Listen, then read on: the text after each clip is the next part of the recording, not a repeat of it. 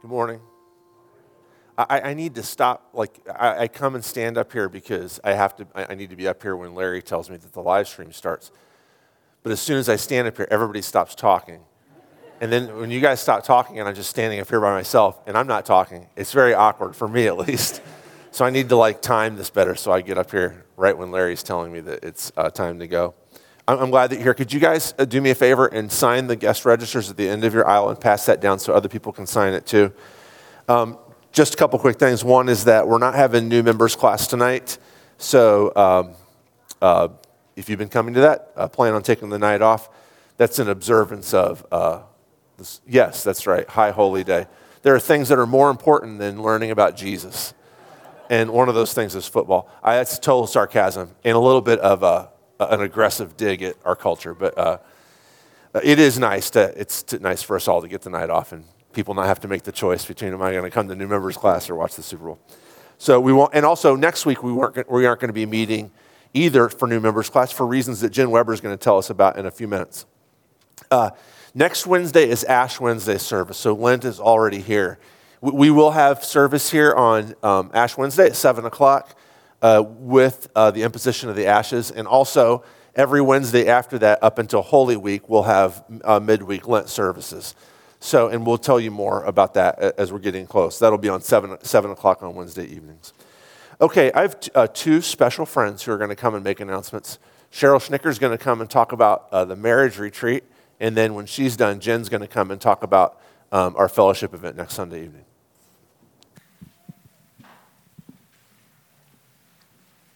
Good morning. So, I actually have two things to talk about. One is a big thank you to everyone that participated in the card shower.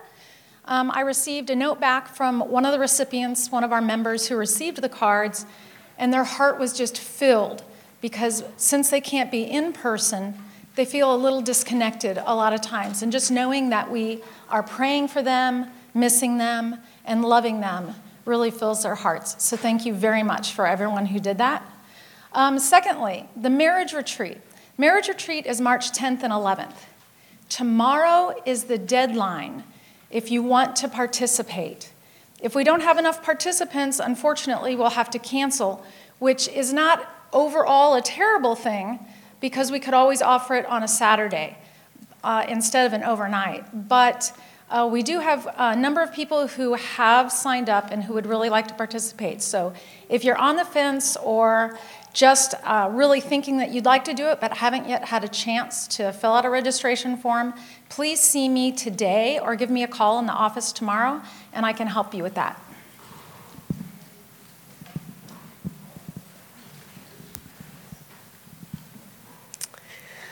Okay, next Sunday is St. James' first annual chili cook off.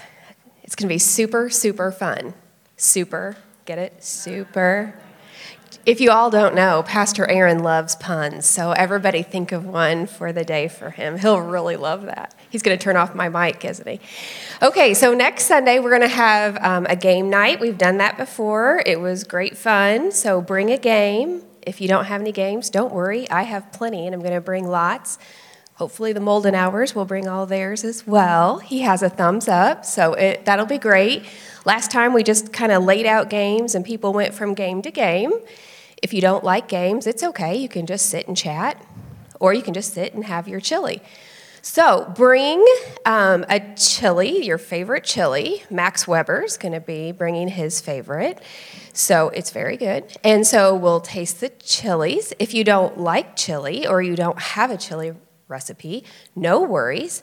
Bring a different soup, as is my mom. She's going to bring her famous tortellini soup that you all will love.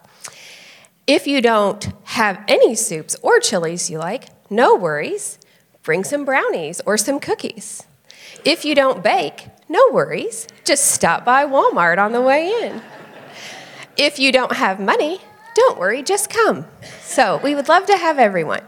If you're thinking, uh, Sunday nights are so tough with my kids and getting ready for the week, no worries, no school on Monday, which is why I planned it on this day. I have thought and thought of all the reasons people may not want to come, and I have thought of them all. If you are worried about your kids, no worries. Tina Inky from oh, far away, she'll be back next week, is having childcare. So I think we have thought of it all. Bring your soup or chili in a crock pot. If you don't have a crock pot, don't worry, we have extras downstairs. Starts at 5 o'clock, it will be great fun.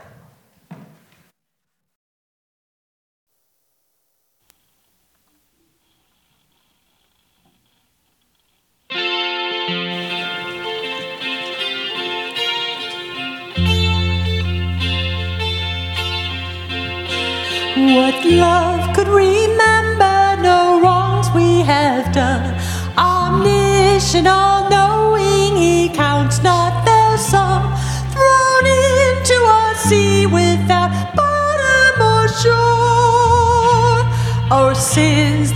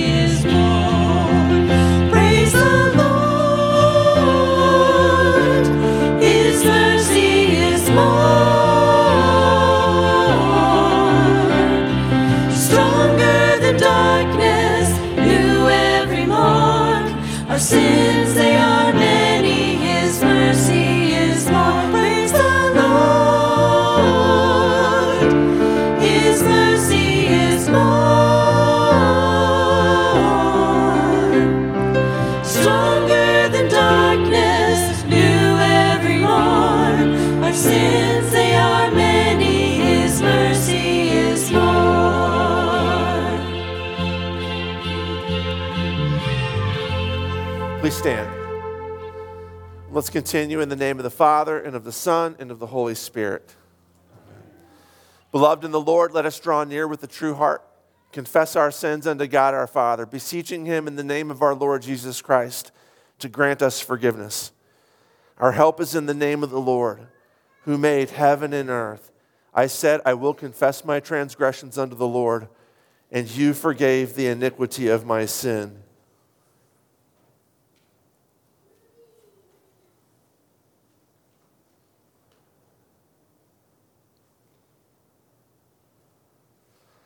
Lord, have mercy upon us.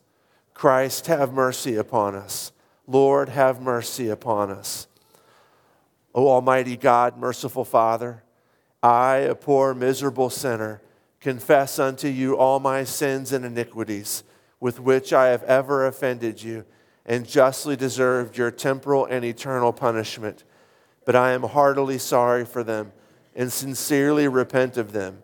And I pray you of your boundless mercy and for the sake of the holy, innocent, bitter sufferings and death of your beloved Son, Jesus Christ, to be gracious and merciful to me, a poor, sinful being. Upon this, your confession, I announce the grace of God to all of you. And in the stead and by the command of my Savior, Jesus Christ, I forgive you all your sins in the name of the Father, and of the Son, and of the Holy Spirit. Amen. Sing aloud, O daughter of Zion. Shout, O Israel. Rejoice and exult with all your heart, O daughter of Jerusalem. The Lord has taken away the judgments against you, He has cleared away your enemies. The King of Israel, the Lord is in your midst. You shall never again fear evil. On that day it shall be said to Jerusalem, Fear not, O Zion, let not your hands grow weak. The Lord your God is in your midst, a mighty one who will save. He will rejoice over you with gladness. He will quiet you by his love. He will exult over you with loud singing.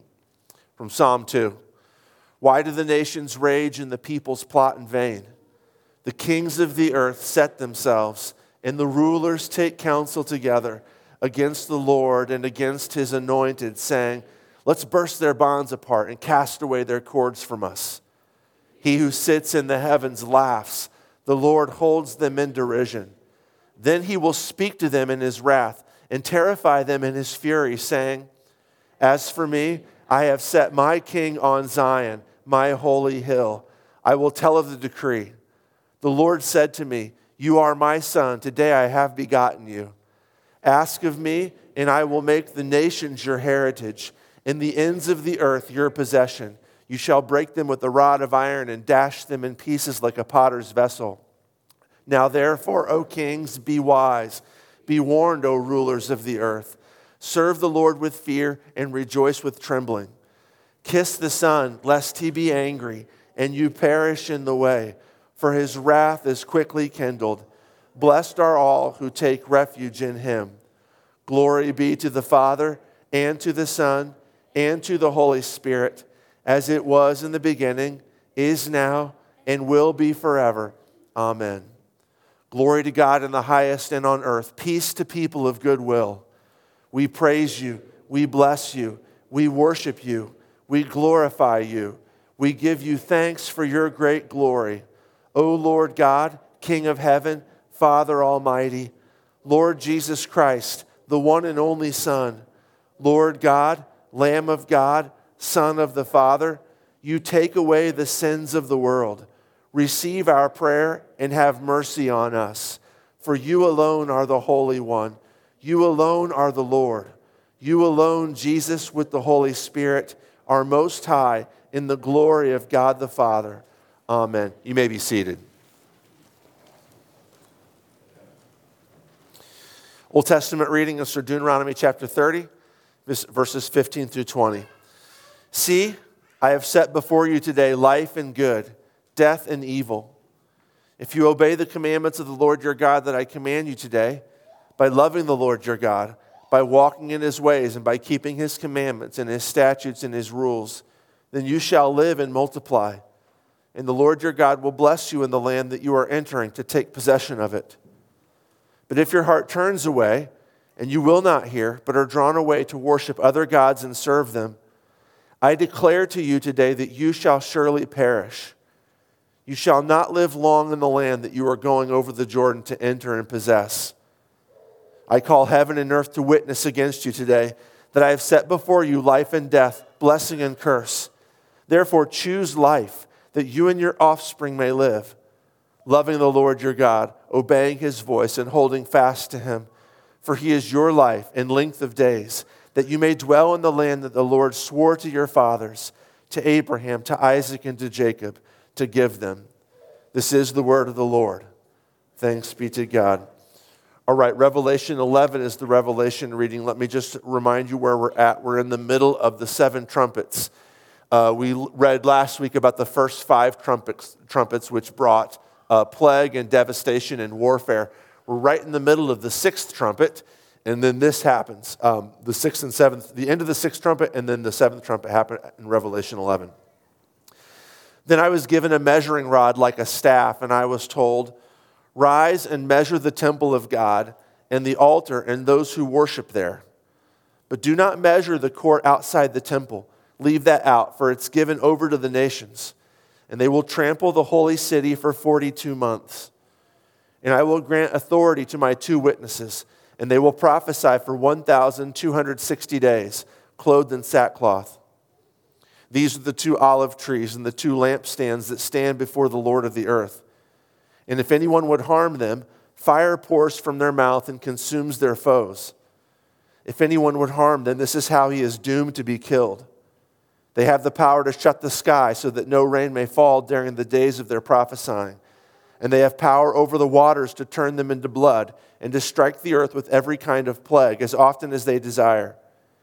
And when they have finished their testimony, the beast that rises from the bottomless pit will make war on them and conquer them and kill them. And their dead bodies will lie in the street of the great city that symbolically is called Sodom in Egypt, where their Lord was crucified.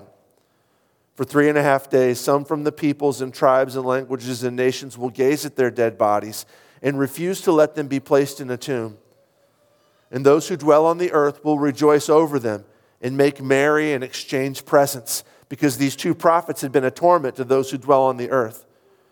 But after the three and a half days, a breath of life from God entered them, and they stood up on their feet, and great fear fell on those who saw them.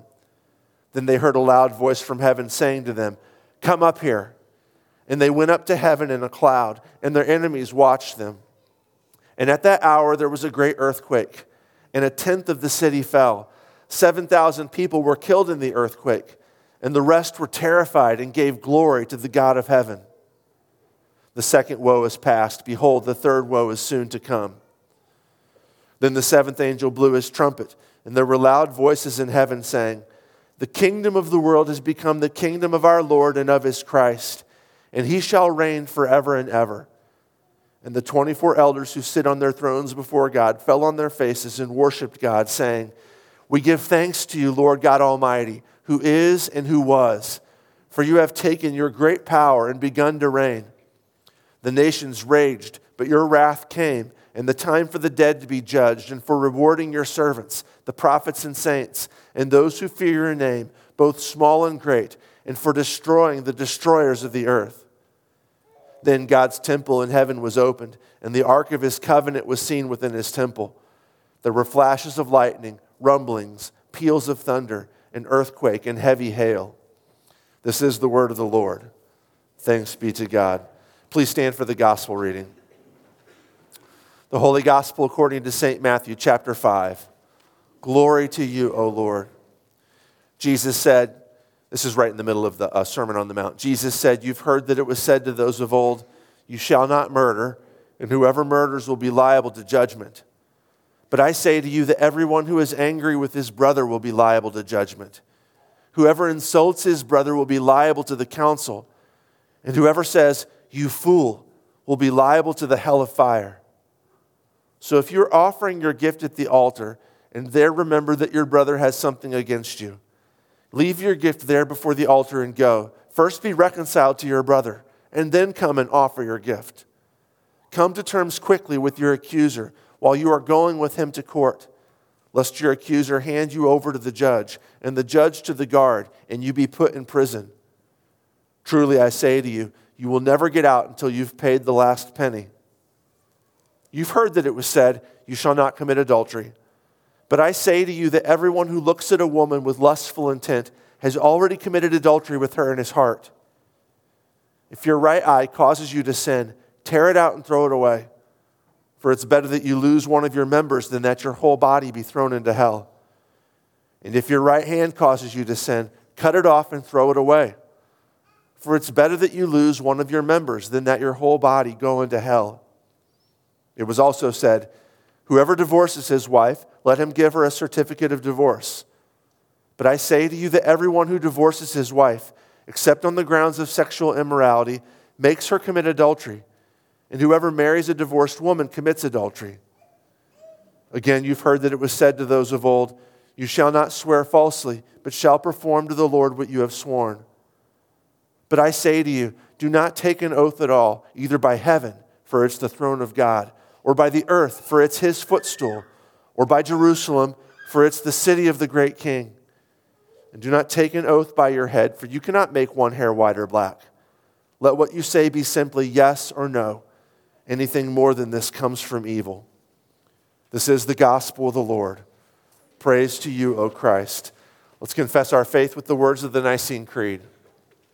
I believe in one God, the Father Almighty, maker of heaven and earth, and of all things visible and invisible and in one Lord Jesus Christ, the only begotten Son of God, begotten of his Father before all worlds, God of God, light of light, very God of very God, begotten, not made, being of one substance with the Father, by whom all things were made, who for us men and for our salvation came down from heaven and was incarnate by the Holy Spirit of the Virgin Mary and was made man and was crucified also for us under Pontius Pilate. He suffered and was buried. And the third day he rose again, according to the Scriptures, and ascended into heaven, and sits at the right hand of the Father. And he will come again with glory to judge both the living and the dead, whose kingdom will have no end. And I believe in the Holy Spirit, the Lord and giver of life, who proceeds from the Father and the Son who with the Father and the Son together is worshiped and glorified, who spoke by the prophets. And I believe in one Christian and apostolic church. I acknowledge one baptism for the remission of sins, and I look for the resurrection of the dead and the life of the world to come. Amen. Please stay standing for the sermon hymn.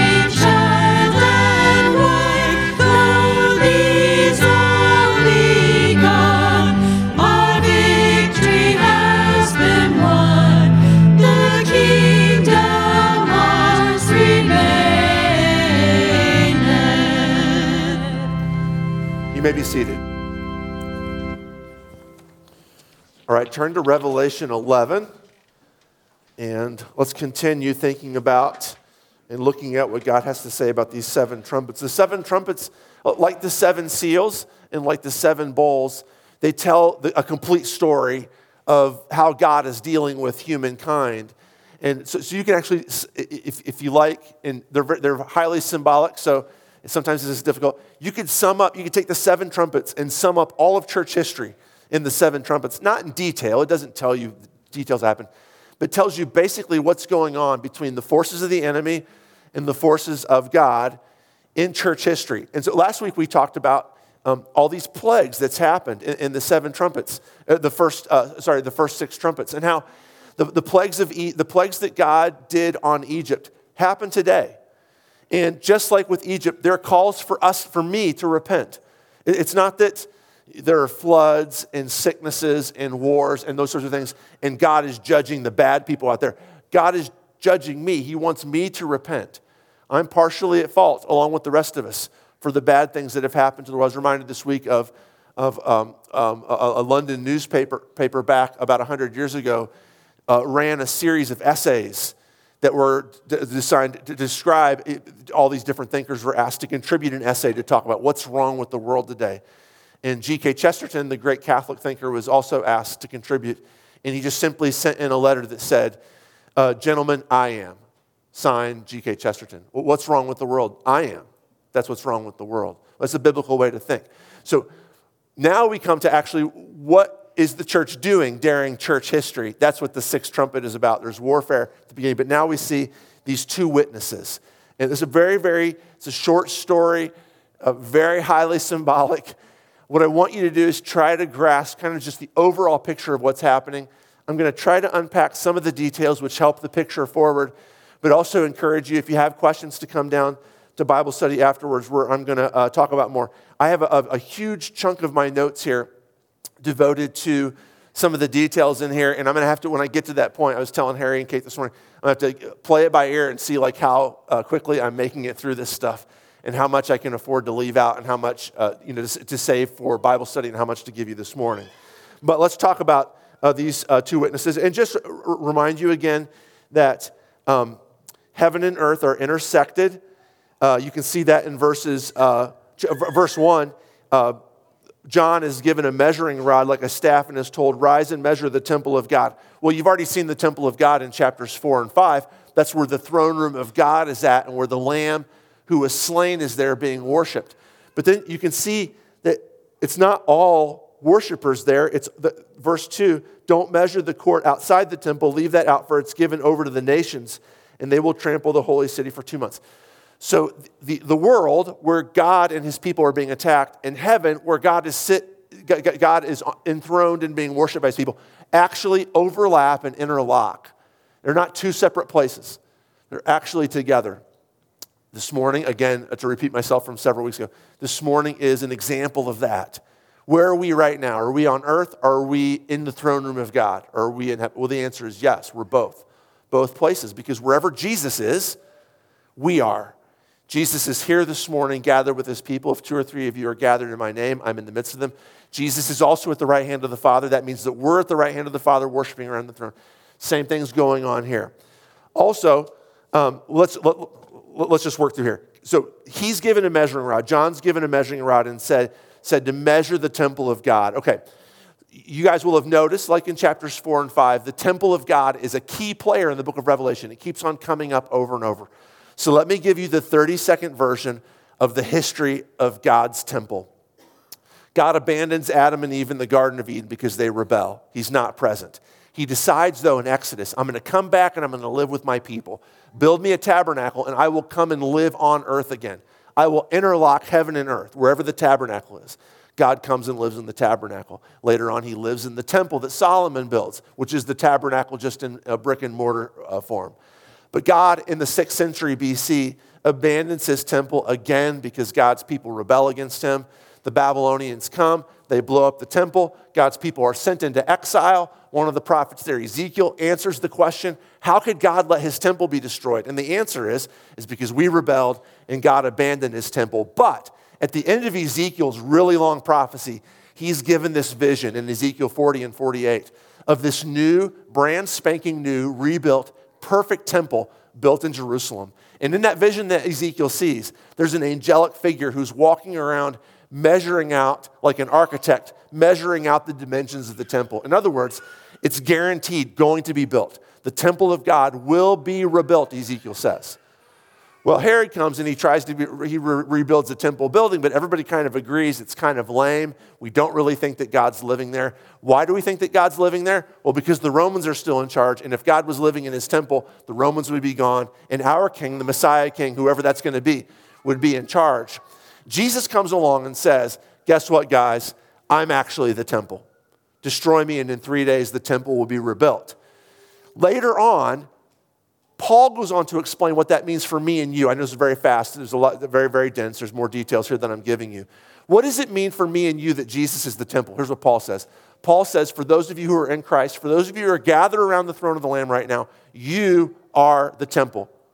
You are the temple of God, not the building here, although it's nice to meet indoors this morning. You guys are the temple of God. You are the place where God has chosen to dwell. Paul says in Ephesians 2 You guys are built on the foundation of the apostles and prophets, Christ Jesus himself being the cornerstone, in whom the whole structure, being joined together, grows into a holy temple in the Lord. In him you also are being built together into a dwelling place for God by this. That's what the temple is. It's a dwelling place for God. You guys are the place that by the power of the Spirit, God dwells in. God dwells in. You are the temple. So, going back to Revelation 11, this is that we are the temple of God. We are the place where God dwells. And the world outside is putting pressure on the temple, fighting against the temple. If you, if you are uh, one of John's original readers, you know exactly what this language is. It's, it's happened several times throughout your history as a Jew that God's people have been holed up in the temple complex while the pagan forces are outside trying to beat down the doors to get in. And God tells John, they won't be able to trample it. They won't be able to trample, although they're going to try. All right, that, that kind of sets this up. We're going to do three things this morning from this text. I'm going to point out to you the witness of the church, the way the church is witnessing to Jesus Christ, the way the church is suffering for Jesus Christ. That's the second thing. And then the victory that the church has through Jesus Christ. That's the third thing. The first point, the, the first one, uh, the, the, the, witness of Jesus Christ is the longest point. And, and I realize too, this is, some of you don't like symbolism. Those of you, you English majors and art majors out there, you'll like this. Those of you who are like, just tell me what it means. This will be a little bit difficult. So just hang in, hang in there with me and try. I'm going to talk real fast this morning because um, these sermons are, again, progressively longer and longer every week. And I, uh, the Super Bowl is happening tonight, and church has to be done by the time the Super Bowl starts. So uh, let me talk fast here. The church will faithfully bear witness during church history. The church will faithfully, that's its job, is to faithfully bear witness to who Jesus is during church history. Look at verse 3. I will grant authority to my two witnesses and they, they're witnesses, and they will prophesy for 1,260 days, clothed in sackcloth. So I'm going to argue in a second, and I'm not going to do a very good job because I have to leave a bunch of details out, that the two witnesses are actually the Christian church. I know, for those of you who grew up in dispensational church like I did, if you didn't grow up in there, I'm going to give you 15 seconds to mentally take a break and sleep. I'll tell you when I'm done. If you did grow up in dispensationalist church, these two witnesses are seen as like these actually two literal prophetic figures who will come back someday, will be killed on live television, Hal Lindsey told us, and then raised up from the dead on live television. It's not what's going on here. Revelation, super symbolic. This is actually the Christian church. I'll talk about why in just a second. They're bearing faithful witness. They're prophesying, verse 3 says. And what's happening is, is they're not fighting back. They're clothed in sackcloth too. They're faithfully bearing witness, but they're not attacking the world. This is not a, a, contest of political power or military power. It's not the church's job to take the world over. It's the church's job to faithfully bear witness to who Jesus is and then let Jesus do the conquering however he sees fit. One of the ways he sees fit is suffering. We'll get to that in just a second. But, side, okay, come back. Non dispensationalists, come back to the conversation. Sorry, I, I, forgot to let you back in the door there. Uh, you're free to come back in now. Why this specific amount of time? Why is it said that the church is going to bear witness for what does it say? Uh, 42 months in verse 2, and then 1,260 days in verse 3. If you're good at math, you'll know that those are the same thing. 1,260 days, 42 months is three and a half years. So, why is it three and a half years that the church is bearing witness? These two witnesses are bearing witness. Okay. Uh, first, we have to ask who they are, and then we'll talk about the time. Who are the two witnesses? In, in, in, in Revelation 11. And the answer is look with me. Can you look with me uh, down at verse 6? These are the witnesses, a description of the witnesses. They have the power to shut the sky that no rain may fall during the days of their prophesying. Who's that talking about? Who do you know as a prophet said, I'm shutting the sky up and rain won't fall? Uh, it's Elijah. If, if you don't remember your Old Testament story, it's Elijah that told Ahab, You rebelled against God for three, for three and a half years. We'll come to that in a second. You will not get any rain. Okay, uh, carrying on. They have power over the waters to turn them into blood and to strike the earth with every kind of plague as often as they desire. Well, you know who that's talking about because we talked about it last Sunday. That's Moses. So you have these two characters, these two witnesses are like Elijah and Moses in their ministry. Now, what's interesting here is that Moses also, his ministry, well, I'll just say this. If you go to Numbers 33, it outlines how many encampments the Israelites, led by Moses in the wilderness, had. And that number is 42. They encamped 42 separate times in, in Numbers 33. If you think about Elijah's proclamation that there will be no rain, we know that that's three and a half months. Jesus himself says that in Luke chapter 4. He says, But in truth, I tell you, there were many widows in Israel in the days of Elijah when the heavens were shut up three years and six months, and a great famine came over the land. So here's Moses and Elijah, whose ministry both involved this number 42, whose ministry both involved God delivering his people through suffering up against a pagan king who was determined to destroy Moses and the Israelites, or Elijah and the 7,000 prophets who were faithful to the Lord. The pagan king was determined to destroy those. God had them both go through tribulation, but delivered them out the backside of that and established them. Now, this is what's going on in Revelation is that the forces of the enemy are attacking God's people, but for three and a half years, that witness will be going on, the suffering will be going on, and at the end of that, there will be um, exaltation. Again, it's super highly. So, so who is this? It's Moses and Elijah. But let me just uh, say this real quick. It's also what, the, the way that they're described in. Uh, all right, Harry and Kate, I'm going to have to decide how much of this to do. I'm going to give you one little bit of this, and then we're going to do. Uh, I think I've got like five more points on this. We'll do that in adult Bible study afterwards. Right now, let me just give you one. In verse 4, these witnesses are the two olive trees and the two lampstands that stand before the Lord of the earth. Well, who are the lampstands? Because you have to remember, if you were here for the Revelation 1 sermon and the Revelation 2 and 3 sermon, sermons, who are the lampstands that stand before the Lord? It's the churches. The churches are specifically described in Revelation 1, 2, and 3 as lampstands. Well, that's what's going on here. I know Moses and Elijah are the figures that's there. We'll talk in a second about why Moses and Elijah. But this is actually the churches that are being called to witness faithfully to Jesus and to suffer for Jesus as well. More on that in a second as well. So Moses and Elijah are the lampstands. Why, the, why these two? Well, there's a couple different ways we could look at it. One is um, Moses and Elijah. Well, you need two witnesses. If, if, if, the, if the thing here, if what they're doing is witnessing, you need two witnesses in order to establish anything legally in a court of law, according to the Old Testament. You also have Moses and Elijah representing the law and the prophets. It's too bad, isn't it, that this reading didn't happen next Sunday, which is the Transfiguration Sunday, because there too, on the Mount of Transfiguration, Jesus is accompanied by Moses and Elijah, these two figures representing uh, law and the prophets, faithful witness uh, to, to, to, Jesus. Um, that, that's probably what's going on here. But so, so more on that later. Meet me downstairs to talk about how this is the church. Right now, let me just make the point that the church is called to bear witness. The church will undergo tribulation, three and a half years of suffering.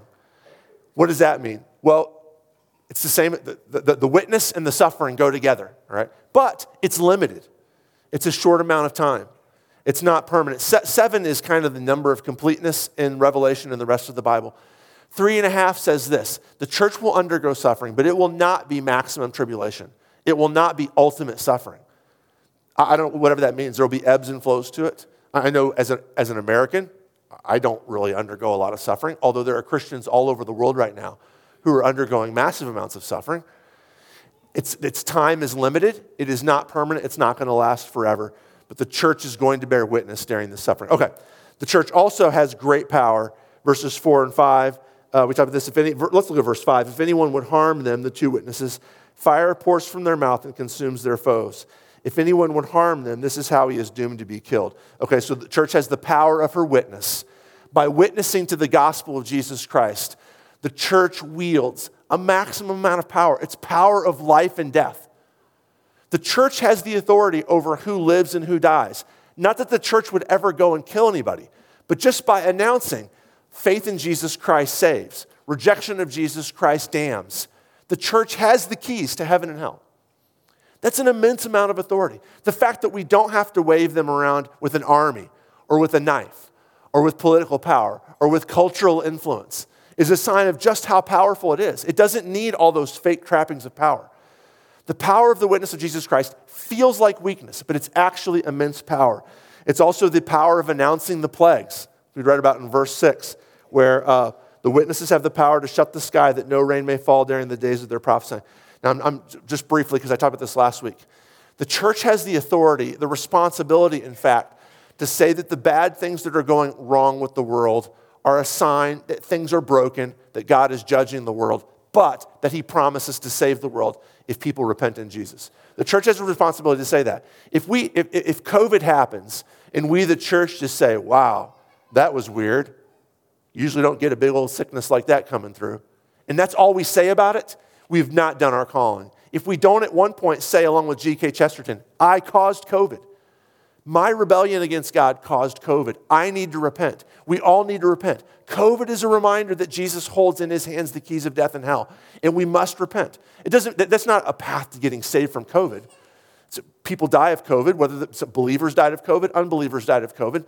What it is, though, is it's a path towards recognizing God's sovereignty and being pointed back towards the fact that Jesus is Lord of the whole universe whether it's good stuff or bad stuff. And he's using these things to bring us to himself. And then finally, the church has the great power of announcing Jesus' reign, like at the transfiguration. Okay, that's the witness of the church. We're called to faithfully witness to Jesus' gospel and to the fact that he's the Lord of the universe, both the plagues and the salvation. The suffering of the church, verses 7 through 10. Let me read this out loud to us. And when they have finished their testimony, the two witnesses, the beast that rises from the bottomless pit, we're going to meet him in chapters 12 through 14 next week. Will make war on them and conquer them and kill them, and their dead bodies will lie in the street of the great city that symbolically is called Sodom and Egypt, where their Lord was crucified. Uh, we'll meet that place next week. It's actually, it's not where you think it is. For three and a half days, some from the peoples and tribes and languages and nations will gaze at the dead bodies of the two witnesses and refuse to let them be placed in a tomb. And those who dwell on the earth will rejoice over them and make merry and exchange presents, because these two prophets had been a torment to those who dwell on the earth. Part of the church's witness is that the church will suffer. The church is witnessing to a radical, subversive, new, infinite source of power. And that means that all the fake sources of power in the world, all the sources of power that want control and use money, sex, and power to get what they want are going to attack the Christian church and attack you if you try to subvert their claims to power. It's just inevitable. It's always happened, it always will happen. And that's what's going on in verses 7 through 10. The church will suffer because of her witness to Jesus. Not all Christians will die for their faith. The two witnesses dying doesn't mean that all Christians die for their faith, but many will, and all will be humiliated for their faith. This is the, the whole thing about them, their bodies being laid in the street and not buried. That's, it's, we don't even think about that. But in the ancient world, to be buried, so there's a scene at the end of, oh, Harry's going to have to help me here. There's a scene at the end of um, the Iliad where uh, somebody is killed, Hector's son is killed and captured by the Achaean army, who then drag his dead body around in a chariot for display. And, the, and the, the foreign king goes out at night and sneaks through the enemy lines to go to the king and say, You can kill me right now, but I have to come here and beg you for my son's body back. What you're doing is wrong. And the Achaean king says, You're right, I shouldn't have done that, and gives him his. Because to not be buried is shameful, it's humiliating. And that's what Revelation is saying here is that you will be killed or at least shamed and humiliated for your witness to Jesus. And I don't know how else to say that except for we just have to buy into that. We American Christians are so soft. We so desperately want to envision a world where everybody thinks we're cool because we're Christians. That world does not exist. As long as Jesus is claiming that he has true authority over the political powers of the world, over the entertainment powers of the world, over the cultural powers of the world, over the economic powers of the world, we are going to be attacked. We are going to be humiliated. And you see this happening in your life. J- Jesus promised it was going to happen to us. In this world, you will have tribulation, Jesus says. It's going to happen, but take heart because I have overcome the world. Look, there were many more martyrs in the, you guys have heard this stat before. It's not really a stat either because there's no, no numbers in it. There were more martyrs in the 20th century than in the Christian martyrs than in the first through 19th centuries combined. More people were, ki- more people were killed by their faith. It's just you can't even, it's, it's staggering the, the number of them. And some of them are famous. You know, the Dietrich Bonhoeffers. Uh, we talked in adult Bible study last week uh, about Sophie Scholl, a young teenage German girl who was executed by the Nazis for her faith. She said, This is a Christian thing. She's a young Catholic girl. For, for her faith. This is about Jesus, she said uh, when she was arrested. Um, to, to, to any, any number of these, there's, there's tons of them. Uh, Christians in Iran, Christians in China, Christians in Africa who were executed for their faith. Just a couple months ago, I read a story about two Catholic priests, two Jesuit priests, who were executed, who, who were murdered execution style in their church in Mexico. This happened just a couple months ago because they had dared to speak out against the drug cartels. Well, this is what's happening. If you, if you, in the name of the gospel of Jesus Christ, say there's an ultimate power, and that ultimate power stands against your false claims to power, drug cartels, your willingness to use drugs in order to get power and money for yourself, you are going to be attacked. And, and the bigger the enemy, the stronger the attack. All, all of you have experienced humiliation or ridicule. I, I, I, know that many of you have. You've, you've worn your Christianity out loud on social media and have been ridiculed on social media. This is just par for the course. This is just standard. Anybody who says money, sex, and power aren't the key to success and happiness and fulfillment, Jesus of Nazareth is the Lord of the universe and he can rescue the world. Anybody who says that is an idiot. Is you're, the, the, way the, the way the world always looks at countercultural subversives is we don't need you weirdos around here like that. You are, you are going to be marginalized. Many have lost jobs or job opportunities because of their witness. I knew a guy at Good Shepherd who was a CFO for a large corporation in St. Louis, and he was told, You have to lie. And to keep your job, this is, what, this is what your job entails, is telling this specific lie. And he said, I can't do it. And they said, Well, you have to decide you're going to lie or you're going to lose your job. And he lost his job for the name of Jesus. I don't think he would describe himself as, I mean, he got a different job, but this is what's going on is this marginal, uh, marginalization. We try to avoid that, and I'm not saying you should embrace marginalization or embrace humiliation. Least of all, should you embrace death. But we shouldn't be scared when it happens because it's part of the story. It's what happens to the two witnesses.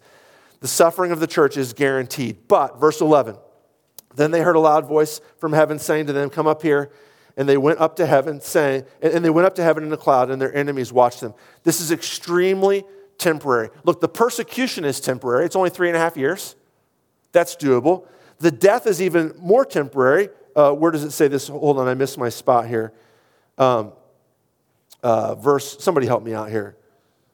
11, after the three and a half days, a breath of life from God entered them. Thank you, those of you who have prepared for this sermon better than I have. Uh, three and a half days. So the suffering is temporary, three and a half years. The actual consequences of the suffering, the death, the humiliation, the marginalization, that's even more temporary. It's only three and a half days before they are vindicated and they experience victory. Now, I'm going to move on to the victory here, and then we'll be done. The suffering goes right along with it. It's not like suffering happens and then well, now let's get on to the good stuff. Forget the suffering, let's get to victory. They go hand in hand. The victory happens because of the suffering, and you'll see why here as we get into the story. First of all, three parts to the victory of the church, the success of the church in Revelation 11 vindication and power. They're raised from the dead in verse 12. Come up here. They went up to heaven in a cloud, and their enemies watched them. Okay. This is not about them going to heaven when they died. They didn't die and their souls go to heaven. Their bodies were raised. And in the Bible, yeah, I'm going to ask you to remember uh, back into our Revelation 4 and 5 section. What does it mean? What does it mean to be called to approach the Almighty on the clouds? Well, it's a Daniel 7 thing. You're going to have to go back and read Daniel 7 if you want to understand this verse. Do it later. We read it in church together uh, a few weeks ago. The one like a son of man is brought to the Almighty day, uh, the, the, the, the Ancient of Days, on the clouds. And to the Son of Man is given maximum authority. He is now the king of the universe, the king of all the nations and tribes of the world, and all the other kingdoms are destroyed and held underneath his feet. Well, that's what's going on here. These two witnesses are given that same authority the authority of the resurrected Christ, the authority over the whole world. They suffer, they die, and what's given them is resurrection to be in charge of the entire world. Jesus said, we, we, we read the, uh, um, the uh, Beatitudes last week the meek will inherit the earth. Jesus meant that literally. Those who suffer and die for the sake of the gospel, everything will belong to them eventually. The world will belong to them eventually. Even now, in a certain sense, but definitely explicitly eventually. So, vindication and power. Second, because of the suffering, God will reveal his eternal kingdom. Now, this is the seventh trumpet in verses 15 through uh, 19. I don't want to read the whole thing again. The trumpet blows and then this announcement's made We give thanks to you, Lord God Almighty, who is and who was, for you've taken your great power and begun to reign. The nations raged, but we read this in Psalm 2, right? The nations raged, but your wrath came, and the time for the dead to be judged, and for rewarding your servants, the prophets and saints, and those who fear your name, both small and great, and for destroying the destroyers of the earth. God's people are vindicated because Jesus the Messiah, his reign will be made explicit on the last day. And those of you who are connected to Jesus, you will share in that reign. You will rule and reign over the entire universe as well. That's the second thing. Third thing, and then we're done. Massive evangelistic success. Look, I have to say this. I want to say this. I want to say this out loud. One of the ways that you can talk about the church suffering is kind of a woe is me. Like the church is suffering, and man, that's just miserable. Someday, hopefully, we get through it, and there'll be like everlasting happiness. What Revelation tells us is this the first six trumpets are true. God is judging the world. Part of that is that his people are going to experience death and humiliation at the hands of the unbelievers. The payout, though, is not just their vindication. It's not just a revelation of the eternal kingdom of Jesus Christ. It's also the salvation of the world. I want you to listen super closely to this, okay? The, the world is against Jesus and his people, but look what happens because the witnesses witness and because the prophets prophesy, because the Christians suffer. Look, look what happens. Verse, nine, verse uh, 13. And at that hour, there was a great earthquake. Okay, here's the judgment after the, the witnesses are raised from the dead. Look what happens though. And a tenth of the city fell. 7,000 people were killed in the earthquake, and the rest were terrified and gave glory to the God of heaven. Okay, so what did you expect to happen? God is vindicated, his people are vindicated, and all the bad guys get blown up, right? That's not what happens. There's a huge earthquake, and one tenth, just one tenth of the city falls. And the rest of them, nine tenths of them, are terrified and give glory to the God of heaven. Nine tenths of them are converted. Look, the witness of the saints in suffering and in persecution does what the plagues from the first six trumpets couldn't do actually wins the day, calls people to faith. People, begin, people become believing in Jesus and bowing the knee to Christ in mass because of the faithful witness, because of the death and suffering of the Christian church. One more way to look at it is he says 7,000 people were killed in the earthquake. So thinking about Elijah, who's one of the witnesses, right? Remember what Elijah said? He's, uh, he says, God, I'm all alone and nobody else is with me. And God says, there's actually 7,000 people left in, in, in Israel. There are 7,000 people who won't bow the knee. 7,000 out of the whole mass of Israel. Well, now the numbers are, return, are, are, are reversed. On the last day, it will just be 7,000 who don't believe in Jesus. And the rest of them will and will be converted and will give glory to God. Now, this is, this, this is the question. Suffering is scary being marginalized is scary. Being a Christian out loud in the culture, there are prices to pay. This is what Revelation says. Let me ask you the question Is it worth it? Is it worth it to see the world, our culture, in mass converted to Jesus? Do we want to see nine tenths of Glen Carbon become Christian? Do we want to see that? How does that happen? It will only happen if they see the crucified Jesus. And they will only see the crucified Jesus if they see God's people wearing that, crucifix, wearing that crucifixion like their clothing. It will only happen if we suffer in the name of Jesus, if we bear faithful witness, if we are marginalized with faithfulness and love for them. If we do, though, Christ will be evident. If we are cool and relevant and we get political power and we're in charge, what does the world see? They see a new political party, or they see a new way, a different way to be cool and relevant. But if we are caring about in our bodies all day long, like Paul says in 2 Corinthians, the sufferings of our Savior, cool things are going to happen. People are going to be converted. The kingdom is going to come. And when the kingdom comes, we mean that these humans that Jesus died for are in mass going to turn to him. That's the problem of Revelation 11. Let's embrace it. You are not suffering meaninglessly. You are suffering for the sake of those around you. Someday there are people who mock you. There are people who maybe even kill you who will someday come up to you and say, Thank you for being faithful. I'm a follower of Jesus Christ because of you. I was rescued because of your faithful witness. That's what's going on in Revelation 11. Let's pray. God, thank you for loving us. Give us the power to be these two witnesses. Give us the power to faithfully proclaim your kingdom, Jesus, to a culture that does not want you but desperately needs you, to a culture that does not want you but will want you. Help us be the catalyst. Lord, we know it's you doing it. We know that you, Jesus, crucified and risen and ascended, are the one who's accomplishing this. But let us be your witnesses. Let us tell people about it. Let us be the tools that you use to bring this about in Glen Carbon and in Edwardsville, Maryville, all the regions around here, and we'll give you the praise and glory for it. Amen.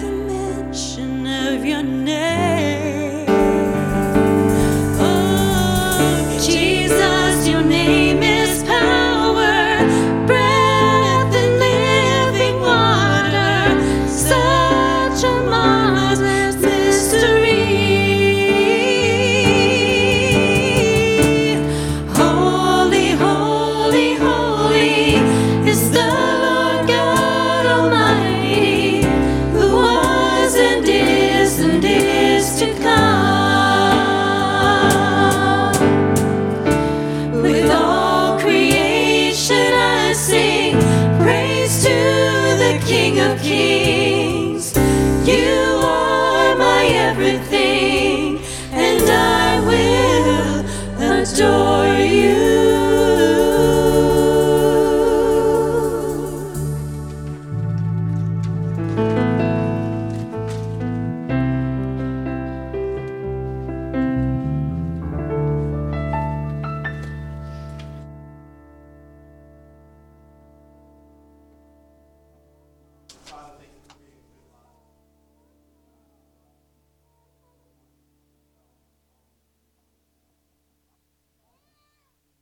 Hands and your feet being your body here in Glen Carbon.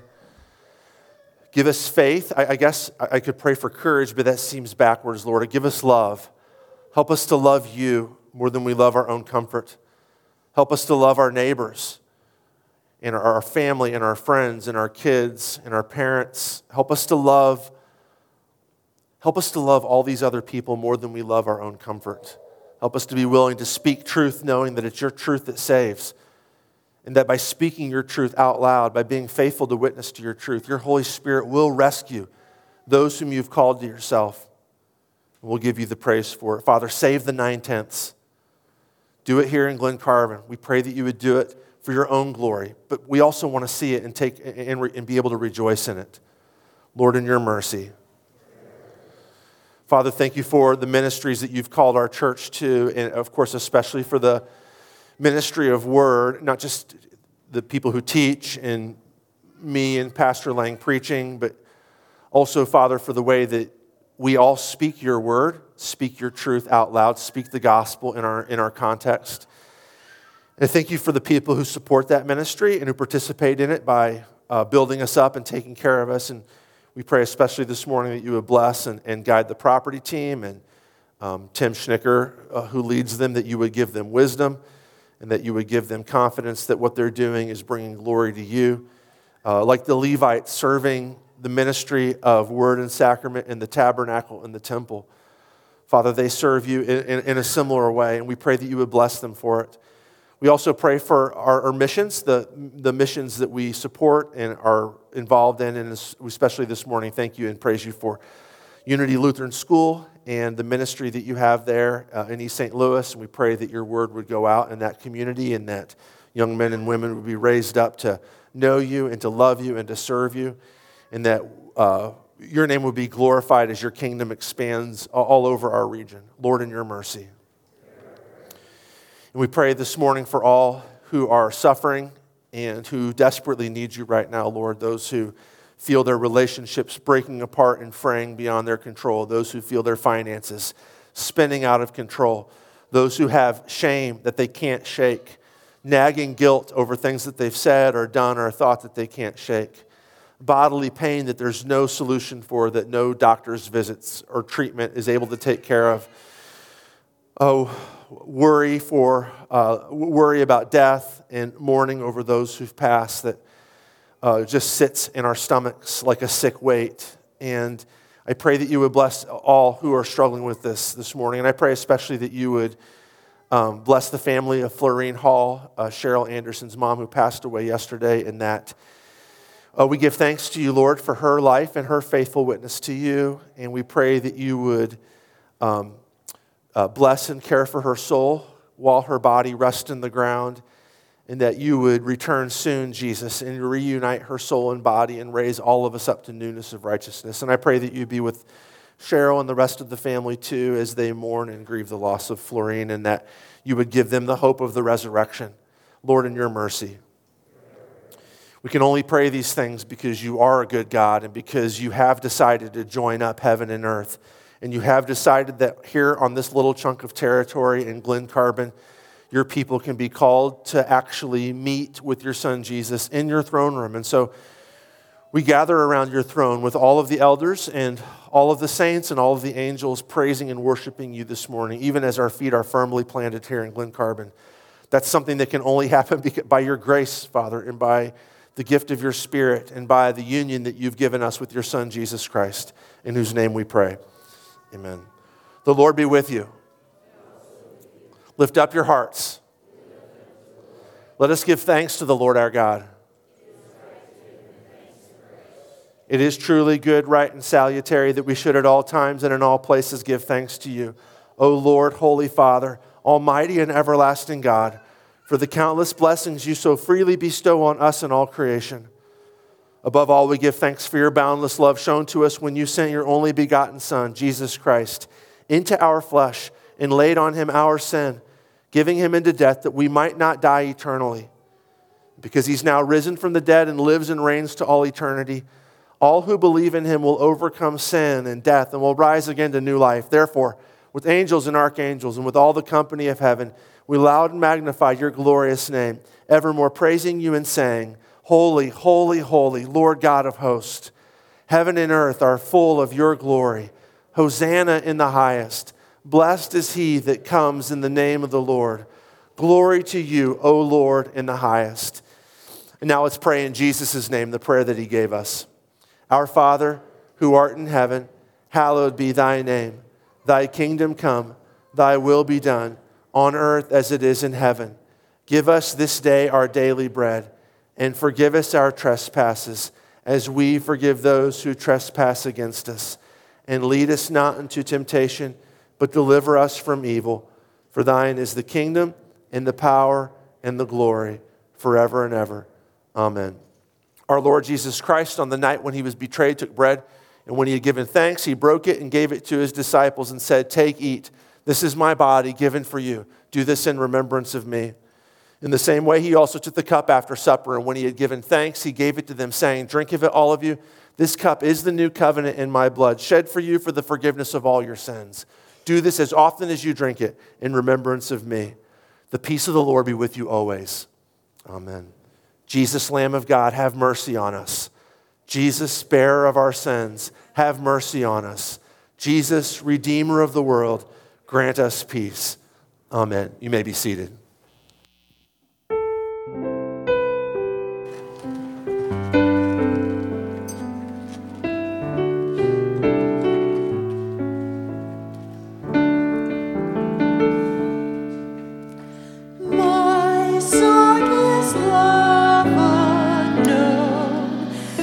Savior.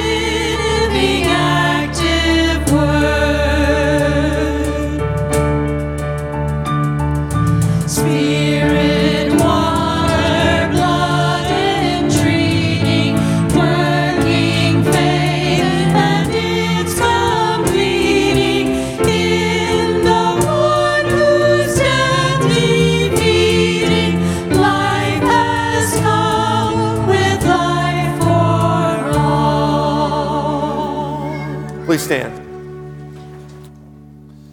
And now may this true body and blood of our Lord and Savior Jesus Christ strengthen you and preserve you and keep you in the one true faith to life everlasting.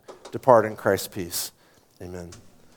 Lord, now let your servant depart in peace according to your word.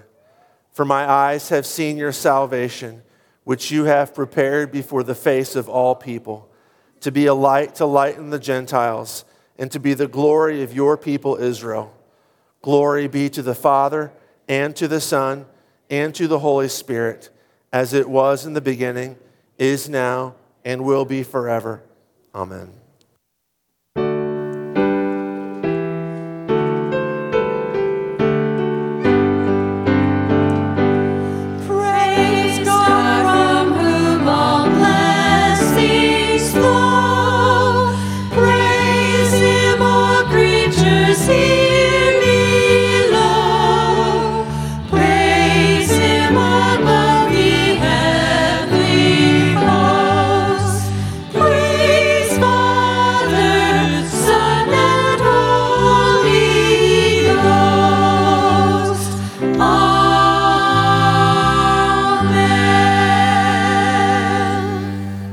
Bless the Lord.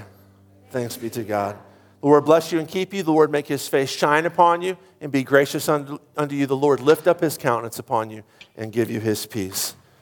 Amen. Can I tell you one quick thing before we go? And I, I tried to end the sermon quickly, but do you, that, that, that whole business about us suffering in and through Jesus and it actually working is real. I, I'm a Christian. Well, I'm, I'm alive, but I'm a Christian because Angela decided when I was running from Jesus and from her that she would suffer and just be a faithful witness to me.